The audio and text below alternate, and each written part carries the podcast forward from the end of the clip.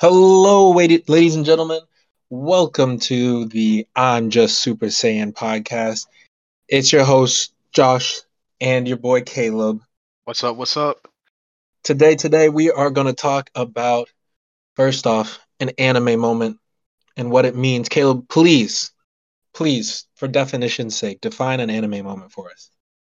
Oh, this is a term that I don't honestly don't know if I heard it from someplace, if it's like an actual term, but I, I just call it anime moment, right?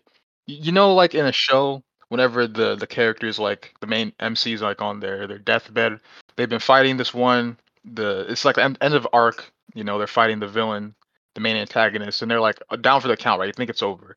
And then they either have like a flashback to their childhood, they see their friends like cheering them on, they see their love interest like crying in the corner, and then something they just like get a second win, right? Something something channels inside them. The main character's music starts playing, and then like they just go they go ape shit. They just they just destroy. They they dominate. That's that's an anime moment, at least for a shonen. Um, but in all honesty, an anime moment. It, the best way to describe it is for one, the main character just uh, embodies every single thing that they've been developing. They come to their uh most complete form at least for that you know season or arc or what what have you part of the storytelling or it could just be like that point personally when you're watching a show let's say it's not a show let's say it's like a slice of life a drama a rom-com when that moment hits you personally where you're like this anime just made it into like my top 10 top 5 list where it goes oh, from being like cool. it separates the men from the boys right it goes from being just a, a, normal show to to that that show that show that you're just going to remember for the rest of mm-hmm. uh the rest of eternity and I think that's what makes it important too, right? Like that's what makes it so crazy is like those are those are like show divining moments when you ask people like, "Hey, what do you remember most about certain certain shows or certain just like pieces of media?" Like those are the game changers right there. Those are the big ones that everyone that a lot of people will remember. mm-hmm. Yeah, for sure. And it gets down to the point like I will say I think it is different for each individual person. Um if it's a really popular show, I think a lot of people will have a general consensus on when that anime moment is. Uh, it can be different for other people, and like I said, many shows have many different anime moments. Like I said, it can be just be t- dependent on a certain arc, a certain character, um, just a certain part of the story that you're in. Um, but for example, I'll start with one of my favorite anime moments. Uh, we'll go back to the the number two anime on my spot because, like I said, bring so every single episode, Kakaruri is the number one anime. Um, ReZero, episode 18. This is one of the most influential anime moments that I remember legit in my entire watching career, if you want to call it that, in uh, you know, anime. So if you those who don't know what ReZero is, it's, it's a classic isekai, well not classic, but it's an isekai story. You have your uh, main character named Subaru Natsuki. He gets isekai into a fantastical world. He's tasked with uh, I'm not really sure what he's tasked with. I guess just saving the world. There isn't really necessarily a demon lord or whatever. It's a very complex plot. It I really need to, you know, re read the entire story to get a whole gist of it. But just know there's like a lot of just complex plots. He's working for the um this uh witch, I guess you could call her, named Emilia, and he's trying to get her to, into a position of power so that she can pretty much uh, make the world a, a safer and more equal place for demi-humans. Um, but anyways, one of the season uh, parts in you know episode 18 is one of the most influential uh, anime moments. Pretty much, uh, the trope with ReZero and well, with Subaru Natsuki is that he basically can restart from when he dies. So his whole superpower, he doesn't have like any sort of noteworthy like strength or intellect or abilities, but he's able to you know basically re- restart from a reset point like a video game if he dies. Um, and how he dies in some very extreme, extreme ways, which kind of makes him go a little bit insane. But uh, episode 18 in, in season one is pretty much where he comes down to his breaking point. He's you know died a bunch of times. He's debating you know whether or not it's even worth continuing you know to you know, working you know towards you know meeting the the goals that he's basically been set out as as the main character in this story. Uh, taking a step back and realizing like, am I is every, anything I'm doing worth it? Is is it all in vain? And he's like comes to the point where he's like you know what? I just want to live like a, a, comfortable life. Now i'm not sure if you're you're familiar with any of the characters josh in rezero but are you familiar with uh, the okay so that's a no. Well the, a common thing for a lot of the rezero fans is um they debate between the best girl being either Emilia, who I said is that witch.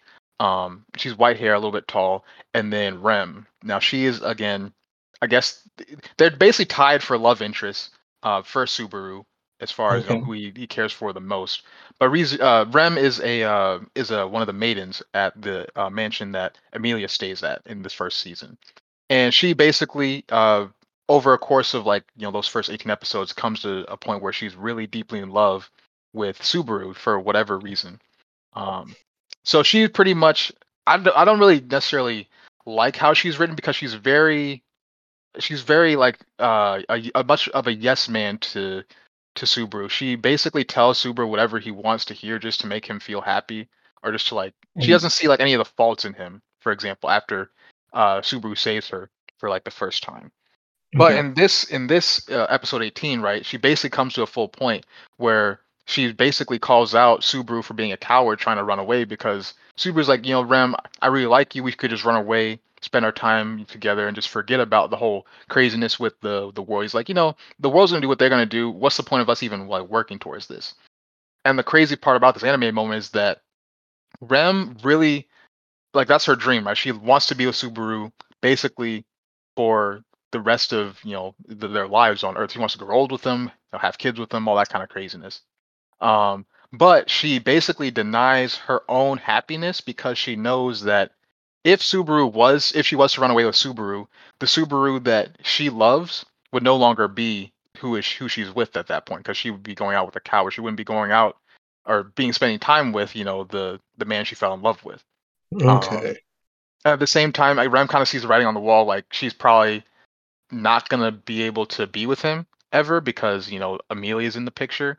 So she's basically sacrificing her own desires just for the betterment of of uh, of Subaru. So it's it's a very complex storyline. If you, if you watch ReZero, you'll realize that um, it's a lot of it's a lot of dialogue. There are some good fight scenes, but the majority of the show is dialogue, character development.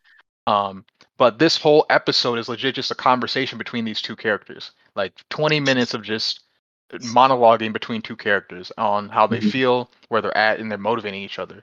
And that legit is seared into my um is seared into my psyche. I think that might have been the first episode I actually cried on in in in anime. And after I saw that episode, I was like, yeah, this is that show. So that's my one of my favorite anime moments. Um, I'll let you give one of your examples. I mean, if we're gonna talk about crying moments, I mean, I definitely have to bring it back to uh, one of the episodes of One Piece where basically they have this ship that they've had since essentially the beginning of the show and two of the characters uh, everyone knows luffy but another guy usopp like they have this special attachment to the ship because they got it from one of usopp's friends and so like they find out that they basically just have to like send the ship off. Like the ship will not, cannot be repaired anymore. It's like falling apart. It's like held together with hope, dreams, and duct tape at this point. And they come to this realization like these shipwrights are telling them like bro you need to get a new ship. You cannot ride this ship anymore. If you are on the ship the next time it goes out to sea you will drown because it is going to sink. And so the crazy part about this about this whole episode to me was the fact that essentially Usopp doesn't want to get rid of the ship. Like Luffy's telling him, like, "Hey, I'm your captain. Like, you, we need to get rid of the ship, even though you have the special connection to it." And basically, they end up fighting over the ship. Like the two of them exchange blows over this ship, and it it just shows the passion for me about the characters and even though they love each other like they are best friends like they are two peas in a pod i'll say but like the emotion that they showed just for the ship was it was just outstanding to me. And they've had this special connection to it the whole time. Um and after the this happened at the basically the beginning of an arc but at the end of the arc they finally do like scuttle the ship or whatever and they give it like a viking funeral and send it off. And that's probably one of the saddest moments of that whole show for me. Like it is such a bittersweet thing. And the fact that i'm crying over this damn ship the going merry had me I, that that also made me cry but the whole emotion behind it and what they went through to have to get rid of it was just uh, that's that's a big moment for me. I have a question because I personally haven't seen, uh, I, I haven't really seen any of, One Piece, and I Hmm. I technically could say I have, but I've only seen like the first, let's say, twelve episodes. So basically, nothing. I haven't seen One Piece. Um, but uh, explain like the idea like on how they got so attached to the boat because it's a little bit hard for me to, I guess, gauge the level of like emotion that was there. I think the biggest thing that I can kind of relate to that part of One Piece is like if you remember back to like one of the first arcs. I don't even remember who like it could have been like Buggy the pirate, if I remember correctly. It could have been that that uh that I think that might have been one of the first villains that they Mm. face. Um, but th- remind me of the character's name. The guy that was kind of like the person that got Luffy to be like a a, uh, Oh, pirate in the uh, first place. Shanks or whatever. Yeah, yeah, Shanks. Shanks. And then Shanks gave him like Luffy's hat. Yeah. So I remember like one of the villains like basically tried to like crush his hat, Luffy's hat, and he got like super emotional, right, over this hat, and that's how it kind of he went like crazy and like was able to defeat him. Uh, like it has his have his anime moment and like kind of go crazy. Um, but I remember like I remember kind of vaguely that they kind of talked about how Shank lost his arm protecting Luffy from like a, a sea monster, I believe, or something. So there was like history behind that. So it was like the history with the boat kind of the same, or is the history I have like a some like character trait, or is it just like they've been through like you know so many tri- like trips and adventures with the ship that they kind of just Yeah, like the ship itself basically became part of the crew. Like at this point, there's I think five or six people in the crew, and the boat became that sixth or seventh man. Like this, they had taken this boat through up upper waterfall or uh, upper waterfall, down the side of a mountain, inside of a giant whale. They took it to an island in the sky, fell out of said island in the sky. They'd taken this thing everywhere and they'd ridden it everywhere and it had gotten them where they needed to go, like safely.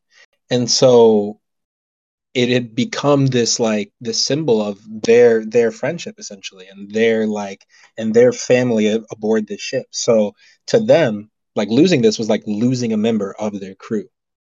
And so Mhm. Usopp, especially, uh, uh, especially, he he had been the one who had been repairing it this whole time. Um, he'd been the one fixing it, and I think at one part he, at one point in this in this arc before they uh, actually like uh, sent the boat out on its funeral, like the ship essentially like spoke to him, or I think I forgot what it was, but the spirit of the ship essentially spoke to him and told him like, "Hey, like I love you guys so much," but like and he was he's like bawling his eyes out listening to the ship talk to him.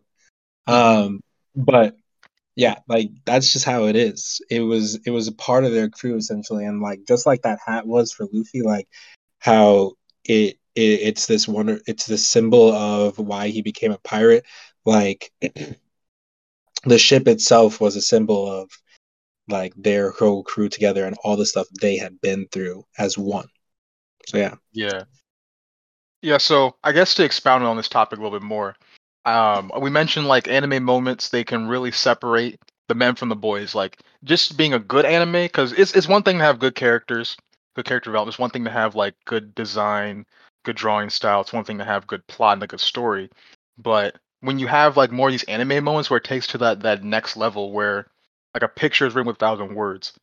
Um, let's Mm. just let's go into like some of the things that separates the men from the boys as far as you know good animes versus like the great ones. Um, for me, starting off, um, I'm gonna say like the actual what you see on the screen, like animation style, and it's very subtle, right? I've seen like a lot of really just good like quality drawn animes. Um, let me think off the top of my head of like ones that just kind of you know blew me away. Uh, Attack on Titan, very very good drawing style.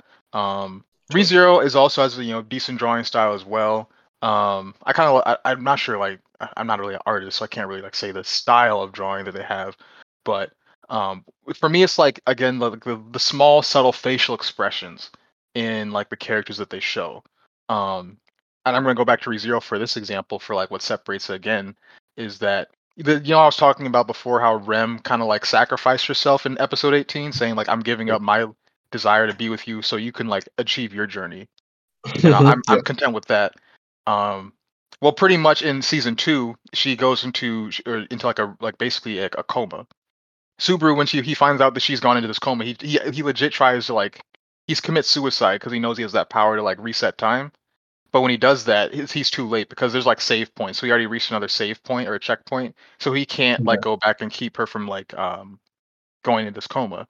So he's legit like um crying like I I like he like when I say you you've like cried like hot tears where you're just like angry Mm. um when you're crying like you can legit see like his like like the anger in his face and he's like so angry at the situation but then like a small he just changed his expression to like almost like defeat um like in the in the matter of like three seconds and it's all just like based on like how his like eyebrows his eyes his face was drawn and it was it was a really powerful scene and it kind of like made me like feel like it just made me feel much that much better like you know emotional about it because it was like Mhm. anyone like a lot of animes show like you know characters crying or whatever showing emotion but it's like those that take that extra step to like sh- like relate with the individual i think that's kind of you know separates the men from the boys. So i think like you know wrapping up back up um like how it's drawn like animation is like you know takes it to the next level for me.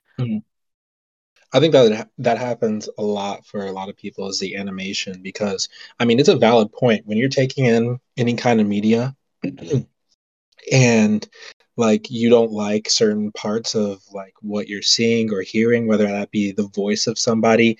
For example like Asta from Black Clover like a lot of people dropped that show because they couldn't stand my man's yelling at the beginning of the show. And obviously it got better towards the later episodes but like those first what is it 20 25 episodes or so like he's kind of annoying. Like he's he's really Yeah. loud but if you but you know those those certain things that that really do hit for for a lot of people. Animation wise you talk about like something like demon slayer that episode i think it's episode 19 um, probably one of the most beautiful scenes in a shonen fight i've ever seen in my entire life was uh, when he was fighting this like spider demon uh, the main character tanjiro and when i tell you probably some of the best sound design in terms of when he uh, cut off his head, but then also the music and the flashbacks while inside of that scene, and then the artistry behind it, bro. I had that as my wallpaper for a good three, four months after that because of how beautiful it was on my on my computer. I'm telling you.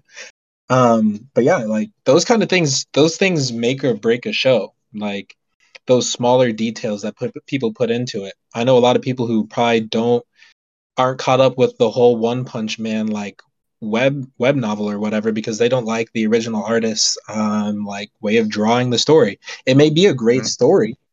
It is a fantastic story, but people are just going to wait for the shonen the shonen jump like the weekly drops because they actually enjoy looking at the art style of that of the guy who's a little bit behind it and behind the uh, web novel right now but he's drawing it it looks beautiful you know That's actually crazy you say that because I kid you not, I did not realize that the guy on Shonen Jump wasn't the original.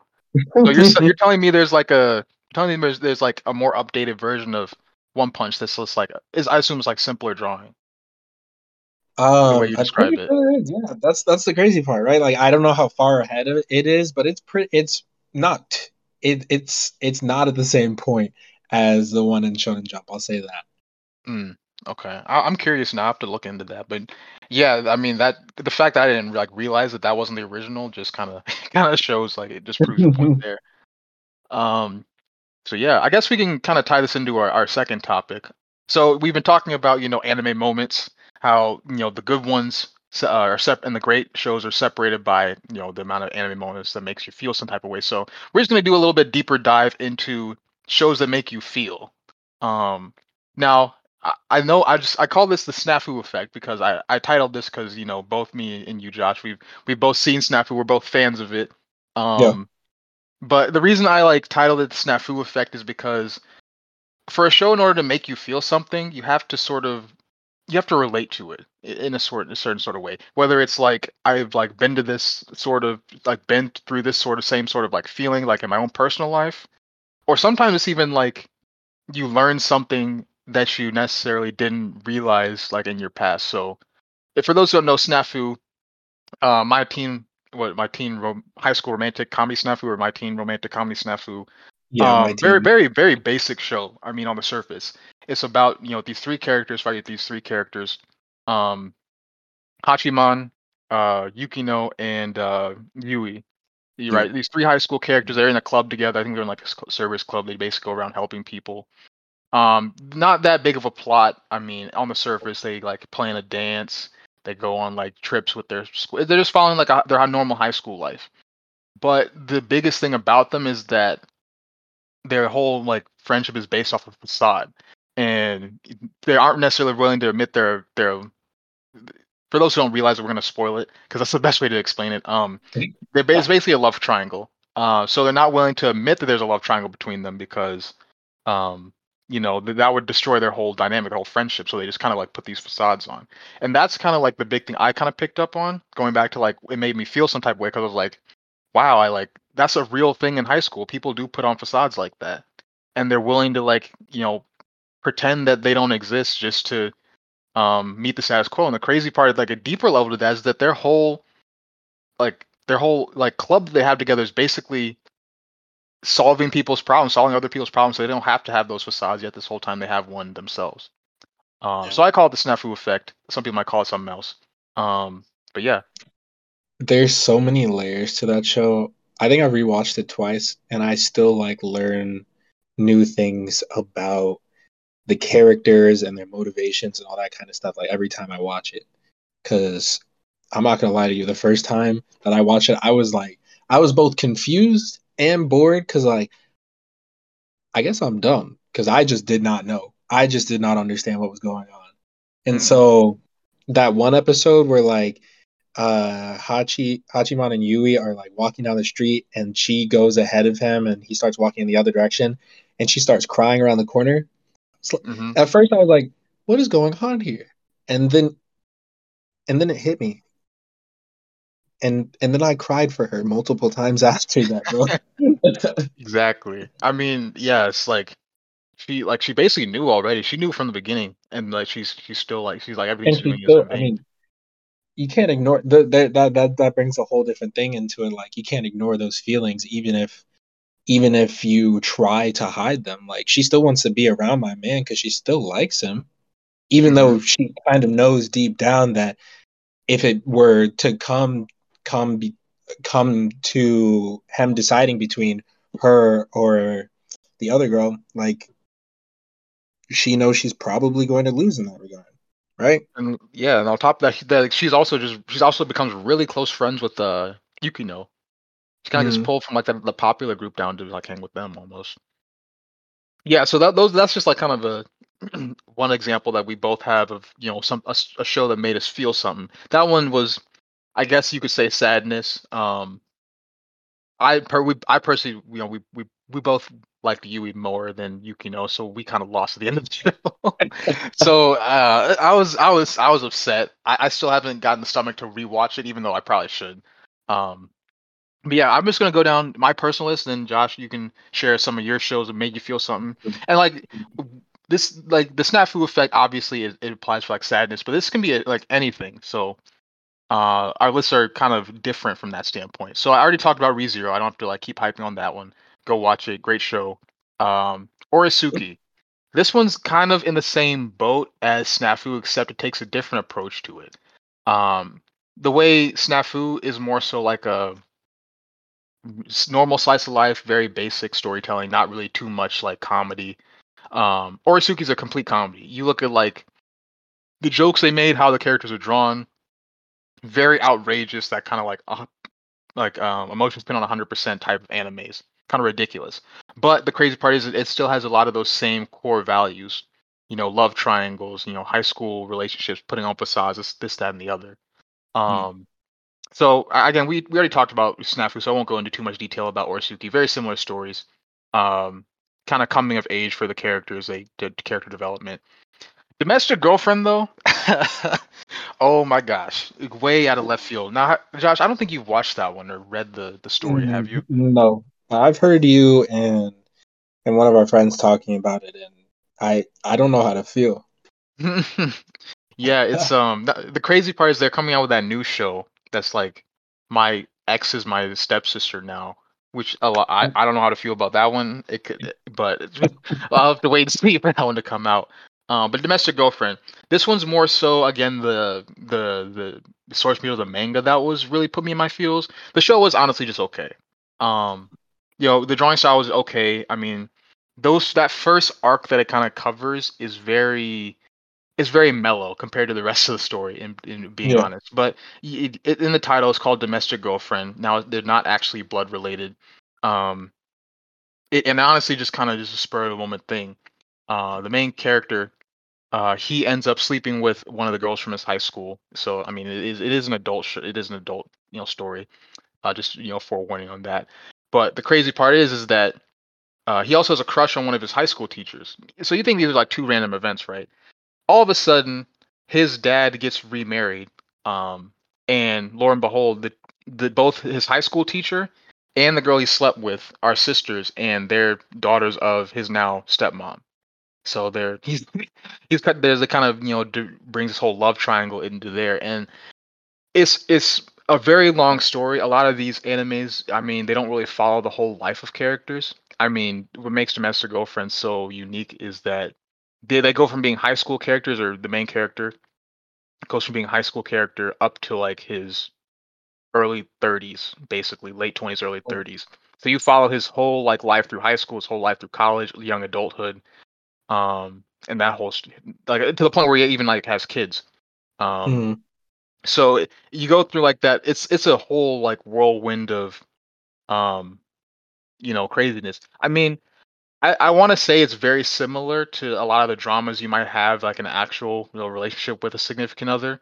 It just has like that spin that they kind of have to hide it from their parents, from the public, because they're not sure on like how they'll be accepted. Um, mm.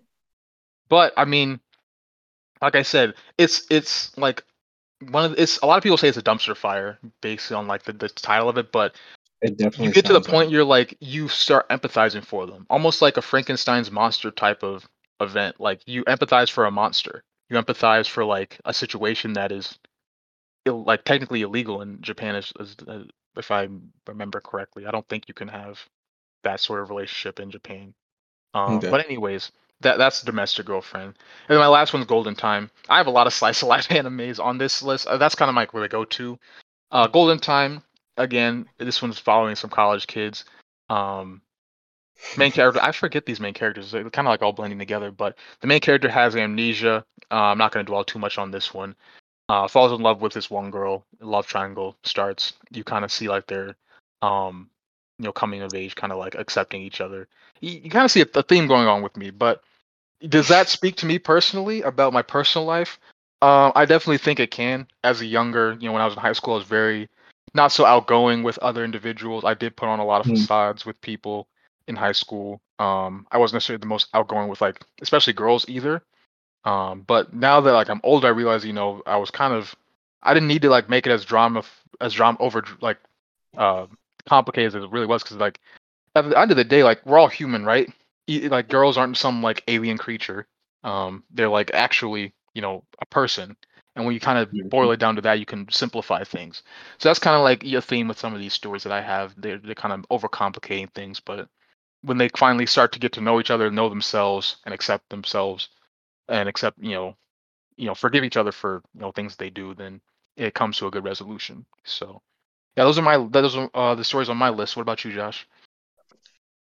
Um, I kind of went the opposite direction actually. So, I'm a very big fan of the big, the theatrical, the the the passionate kind of thing. So when I think when I thought about feeling things. Um, I I look for like hype moments. I look for like those bittersweet moments as well. So things like in Full Metal Alchemist Brotherhood, um, one of the saddest lines that you ever hear um, is "It's a horrible day for rain," and there's a whole backstory behind it, but that was such a sad moment. But to have the vindication afterwards where this character gets to like fight the person who essentially killed his best friend like i'm not saying revenge and going for revenge is a good thing but the vindication you feel and you get to feel him and the passion behind that scene and how much just outright damage he does to this person is it, it feels good. I'm not gonna lie, it feels really mm. really good. And I it, this show has me on both sides of the emotional spectrum because at some parts you're thinking about kind of the whole politics behind it and how it relates to um, certain aspects of actual history, but then also you're just seeing how the characters work between each other and like their interpersonal relationships and how impactful the death or life or just interactions these characters have between each other. It's crazy. Um, definitely, if anyone hasn't watched Full Metal Alchemist Brotherhood, please do because it is a phenomenal show. Um, I'd say another one on my list is Akame ga Kill, and I don't really know how to explain how I felt watching the show because it is um, it is about a group of assassins uh, essentially, and one one of the main characters he is basically this guy from the boonies who comes to the big city you know all bright-eyed bushy-tailed ready to make a difference in the world and help people and then he just kind of gets introduced to the harsh reality of the world um, and i'll say this this show is essentially like if anyone doesn't like plot armor in anime and tv stories and books you should watch this show because there is no plot armor for anyone. Um, yeah. You do not know who is going to die next, and it is very, very, uh, very. How do I put it? Like jaw dropping, mm. kind of how they did it. Um, but then also very interesting. I don't know if it's because the author decided to resort to kind of uh, scaring people with how they just kill off characters or what, but it's very interesting to see like kind of how the characters deal with um, the deaths of those around them and how impactful certain characters who are only in the show for a few episodes are after they they pass essentially. Um. And then the last couple things I'll mention, I love JoJo's Bizarre Adventure, um, but this was a that whole show was a huge bittersweet thing for me, especially in the I think it's the third part, um, Stardust Crusaders essentially like this whole journey that they've been on through trying to essentially kill this scary bisexual vampire named Dio. Um, like they've traveled from Japan to Egypt. They have flown. They have been on a boat in a submarine, on land, driving, walking, all this kind of stuff. These people own these. I forgot how many characters there are. I think four or five, but they've been together for this in total like 50 days, I think, or not even. Like they've been together not even a year, not even more than like two or three months. And they become their own little family while trying to kill this vampire guy. And characters' deaths, yeah, they're sad. Um, they are, they give you kind of this really um, deep deep like sadness to them essentially but the biggest emotion for me at the end of this part of the show was just the bittersweetness of it. Like they finally accomplished all of the stuff that they've done or they needed to do. Like they finally got rid of this guy but in doing that they kind of look you have to look back on all that they've lost in doing it. And there's at the end of this part of the show the one of the main characters he holds this like picture that they took while they were traveling and it's all of them smiling. And then you kind of just look at it for a second. You're like oh yeah these these guys are having a huge impact on my life because i'm gonna miss them even though they're animated characters um, yeah kind of like seeing like was the was the sacrifice worth it like evaluating yeah and, you know i'm i think it was but like, damn, hmm. they didn't have to do half these dudes that bad. They really didn't. They really did. Yeah. Was it uh, now? I've oh, I haven't really seen uh, JoJo's. Is it is it worse than how they do the characters in Akame, or like on the same level, or like not? I think I, I I think Akame is just a little bit more. I don't know how to put it. It's a lot more I don't know, cut not cut and dry, but like when they cut a character out, when they kill a character, like they kill that character. There is no ifs ands buts about it. Like you know they are dead. and you yeah. and honestly, just like the characters in the show, you don't have a lot of time to deal with it because like there's either other people to fight or like another episode to watch or like different layers of this whole conspiracy slash just mess to unravel essentially. Yeah. So I'd say Akame does it a lot worse, but JoJo's like those are still some those are more impactful deaths because there's I think because there's less of them and you get to know them a little bit better since it's such a smaller cast like you get to know a lot more about their personalities and their characters but yeah Akame is just rough. It's brutal. That's the word. Brutal. yeah, it's sure. brutal. So I think we should finally get to our last topic here and I don't know how to make a transition yet. Um so I'll just say we're going to talk finally about the irony of being unironic. Uh, no I got you I got you. So one of the things uh, now this this show i'm gonna be honest it's it's working its way up to being like on my like makes me feel some type of way list but i'm like it's kind of like a guilty pleasure. Tropical road pretty cure. Bro, bro I, I, just, I remember seeing this uh, the uh, trailer for like one of the transformations like on crunchyroll. And like it's so ridiculous like I said, you know, the boys have to watch this, right? As a joke, as a joke, obviously. So we started watching the first episode. It's it feels you know, it's a it's like a it's made for like probably six seven year old girls. It's a very it's very childish show, um, in every way, shape, or form, which is a good thing because you know I think a lot of shows there there needs there needs to be like a show for every demographic. Um, yeah. But like this first episode, like when the girl when the main character gets her like transforms into the, into the legendary warrior being like the first pretty cure. Like that that fight scene actually went a little bit too hard. I was like okay, okay. like like the and then like the way she's written i mean it's a very it's a very like uh bare bones uh sort of like story. But like mm. despite it being like very simple you can still like it still has the same tropes or like some of the same tropes as like character development. You can see like the bond between the different characters. Um so the reason why it's like ironically being unironic is because you know we started watching this as a group uh, like we you know tune in every single day or every single week to like watch it on Crunchyroll. We just make fun of it like, oh my god, this is so crazy, the best show ever. Like, ironically, then unironically we watched like what eight episodes and then we're like, okay, yeah, we gotta we gotta stop.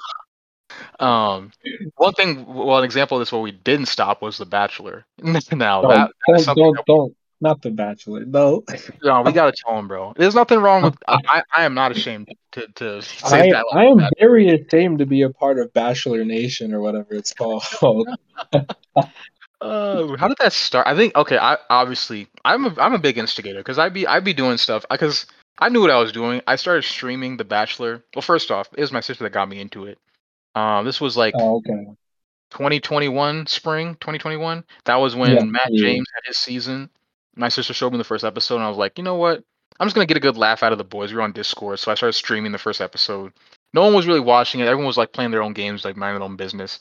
So I waited for like a very like dead, like just dead silence on the Discord. And I'm like, I remember, I, I still remember this day. I was like, did she just really bring this guy a pizza?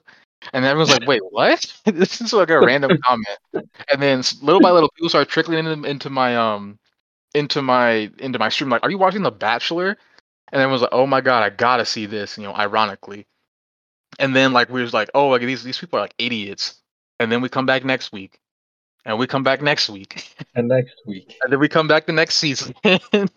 so it's like, and, I mean, obviously the group kind of died down. I mean, we still will get some of those days where like a bunch of people watch it, but like the core group kind of died down. But like, I I can't I can't deny that like I unironically like The Bachelor. Um, mm-hmm. Yeah, it's crazy how things can start as a joke, but then you end up liking it. Um, so I guess those are two examples of you know things I personally like. But again, it doesn't have to be TV shows; it can be anything in life. So, Josh, what are some examples of something that you uh, unironically like, but you started watching it or doing it ironically? Um, I, I'll, I won't even lie to you. You said it's not just TV shows. Um, I like to crochet a lot. I started crocheting Ooh, like half a year ago, I think. Um, you know, I think it was one time we were talking to one of our friends and she was telling us about a cro she was doing those socks, remember? The crochet socks or whatever. And we were talking about uh but you can't learn how to crochet some socks or something. And I'm like, you know, you know what? I'm gonna do it. I'm gonna do it just to see how it goes. Like, cause you know, I'm not good with my hands. I'm not good at arts and crafts, but you know, this little stuffed animal, I can make it for my fiance. Like, this is fine. I can do that. We'll do good things. Uh, and hopefully she'll like that it's homemade or whatever. But when I tell you crochet is so soothing. It it's it's so one it's so relaxing, bro. Like you can just sit there and listen to some nice jazz, watch TV, watch anime, watch sports, and bang out a whole project in like five or six hours, depending on what you're making. And that's, I mean, I'm no professional. thank you, thank you. I'm no professional or anything. Like, I'm not over here making scarves and stuff like that. But like, it's just fun to practice, honestly. But now, now, Josh, hold up. We gotta give we gotta give the audience a visual description of what they're seeing, right? So, how tall are you? How tall are you again? I, I I'm I'm six two. I'm six two. All right. How tall is our friend, give or take, that taught you to crochet? Uh, how tall is she? Like five three, five four, I think. all right. So so imagine imagine Josh shows up to like a crochet like a knitting club, right? And they're all in their rocking chairs, like a bunch of like old, like women. Like they could be older, could be younger, but they're all like five two, five three. And then Josh just walks in with his six two self. hey, I walked in with my blue yarn, my blue yarn, and my excitement, and they're all like, mm-hmm. "Josh, you're here, so exciting! How are you doing?" Um, oh no. man, no, no, you wouldn't do that. I don't think I could. I'd be too embarrassed. I'd be like asking everybody, "Hey, can you teach me how to to do this like cross stitch or something like that?" Like, I am very confused. That's the thing, bro. I mean, sometimes you know, there's nothing wrong with unironically liking something. I think the issue comes when like you you refuse to admit it for whatever reason. It could be because you're embarrassed. It could be because it's not the popular thing to do uh because because you think you might be judged but honestly i think it's just good to better to admit like you know it can start as a joke but like when you realize like you like something just just accept it you know? I think that's kind yeah. of the it's, it's crazy how people will be like they'll just be watching something or doing something they're like i hate this so much. I this is the worst thing i've ever done. This is the worst thing i've ever seen or read or whatever. And then they just keep coming back to torture themselves. Like yeah. you you can stop at any time Right. This is not this is not an addiction. I don't think. uh, yeah. So I think personally, I'll give my example. Um, yeah. Ever since COVID hit, I've been going to the gym, man, and I, it originally originally happened. I was like, okay, I just want to get in better shape because I remember I remember distinctly. I was washing my car, and my mom came out to take pictures of me because you know you know how moms do. They they be trying to document everything. So I had my shirt off because it was hot, and I was like, okay, I'll, I'll try to flex for the camera a little bit. My mom sent me the pictures, bro. I was a skeleton, bro. I was so embarrassed. I was like, um, like, nah, bro. I'm freaking like I was 21 at the time. I was like, no, this is like I look like I was in high school, bro. And like, no offense to skinny people, but I always like I always thought like I was on the stronger side. I mean, I guess I was lean, but there was like no like. I mean, you were you were you were built like a you were built like a like a swimmer. You know, you swam for that that little bit yeah. of time, so like you built like a swimmer, just like a skinny swimmer yeah, I didn't have that, like that uh, that aesthetically pleasing physique that mm. I, I, guess I always like thought I had or like convinced myself I had. Um, and I had tried going to the gym before, but I was like, yeah, I would go like once or twice and get sore and then never go like for another month. Um, so this time, you know, I was like, you know what, I got nothing else to do. I'm at home, you know, remote classes. I'm gonna go like crazy if I stay in the house too long. I'm gonna go to the gym, right? So I originally started going to the gym. I go consistently. Probably spend too much time in the gym because I want to get outside the house. Um, but if I started seeing like like major results both in like how much weight I could lift, how I felt, how like I, I, I like I was able to jump higher, um, run a little bit faster. But now I'm kind of like I gained some more weight, and that's kind of what we're gonna get into a second. So I can't run as fast as I used to. um, but uh, yeah, I, I just I, I was I remember like going to the gym at the first time. I would see like the meatheads wearing the muscle shirts, like carrying around the gallons of water, you know, flexing in the mirror, you know, having their Instagram po- fi- uh, pictures and whatnot. And there's like a whole culture behind gym culture now. It's like flexing on people. Now, I'm gonna be honest, I haven't gotten to that point, but I'm like right below that line where I'm that dude like setting up the tripod, filming myself like hit PRs. Oh, no. Like I'm right below that line, bro. Like I'm not even lying. I, I I don't think I'll ever get to that point, but you know, Hmm. I could make myself a liar in a couple months. Yeah. Um, I would make fun of people like, man, this guy, he just thinks he's all that. He's not even that strong, but I, I can lift that much. Like, give me give me some time to get big. I can lift that much. And then, lo and behold, like I'm, I'm the dude walking around with muscle shirts. I don't necessarily walk around with a gallon of water because that's it doesn't seem practical to me. I actually like a normal water bottle. But like sometimes I just I I legit understand why people do it because I have like a 32 ounce bottle of water, and like I have to refill that like maybe once or twice, um during the like the set, and I'm like Mm. it could just be more convenient to carry around a gallon of water. I, I understand why people do it now. Um, uh, people carrying those gym bags, you know, to have you know uh, their own like belts to put around their you Mhm. know their waist to keep their back from like you know blowing out whenever they're lift like deadlifting or squatting. Like it makes sense because you know some of the gym equipment that the the facility has isn't as nice. So like there's a reason why people kind of have that of meathead gym rat type culture to them um, that I'm slowly starting to adopt. Um, Okay. now I'm, I think I'm more on the side like yeah I as far as I I, I won't admit that I'm a meathead or a gym rat. Oh, I'm, I'll admit I'm a gym rat, but I'm not a meathead. I'm not out here, you know, posting all these different workouts, out here taking shirtless pictures.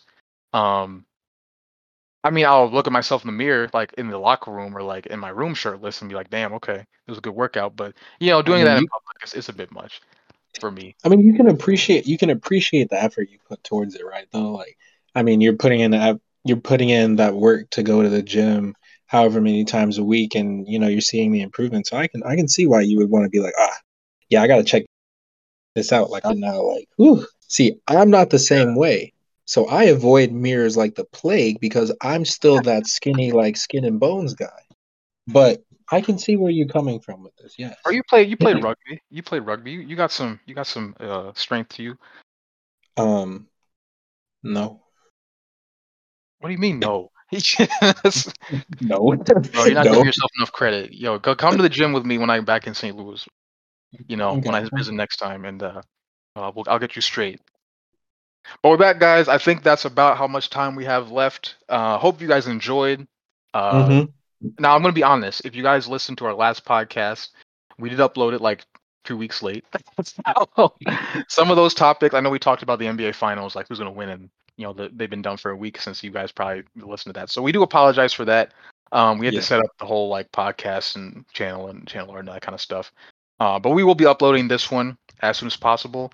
But yeah, uh, expect us to try to stick to that two week bi-weekly schedule. And Mm. uh, yeah. So anything else you got to add, Josh, before we sign off? Sub to Caleb's Instagram because you will get those shirtless gym selfies eventually. Okay, everyone. Uh, you only you only get that if you're one of my uh you know you know clo- close close friends in the in the story. Oh. But uh, you know, we'll, we'll see. We'll see. and with that, guys, I'm Caleb. And I'm Josh. This is the I am just Super Saiyan podcast, bro. We'll see. We'll see you next time.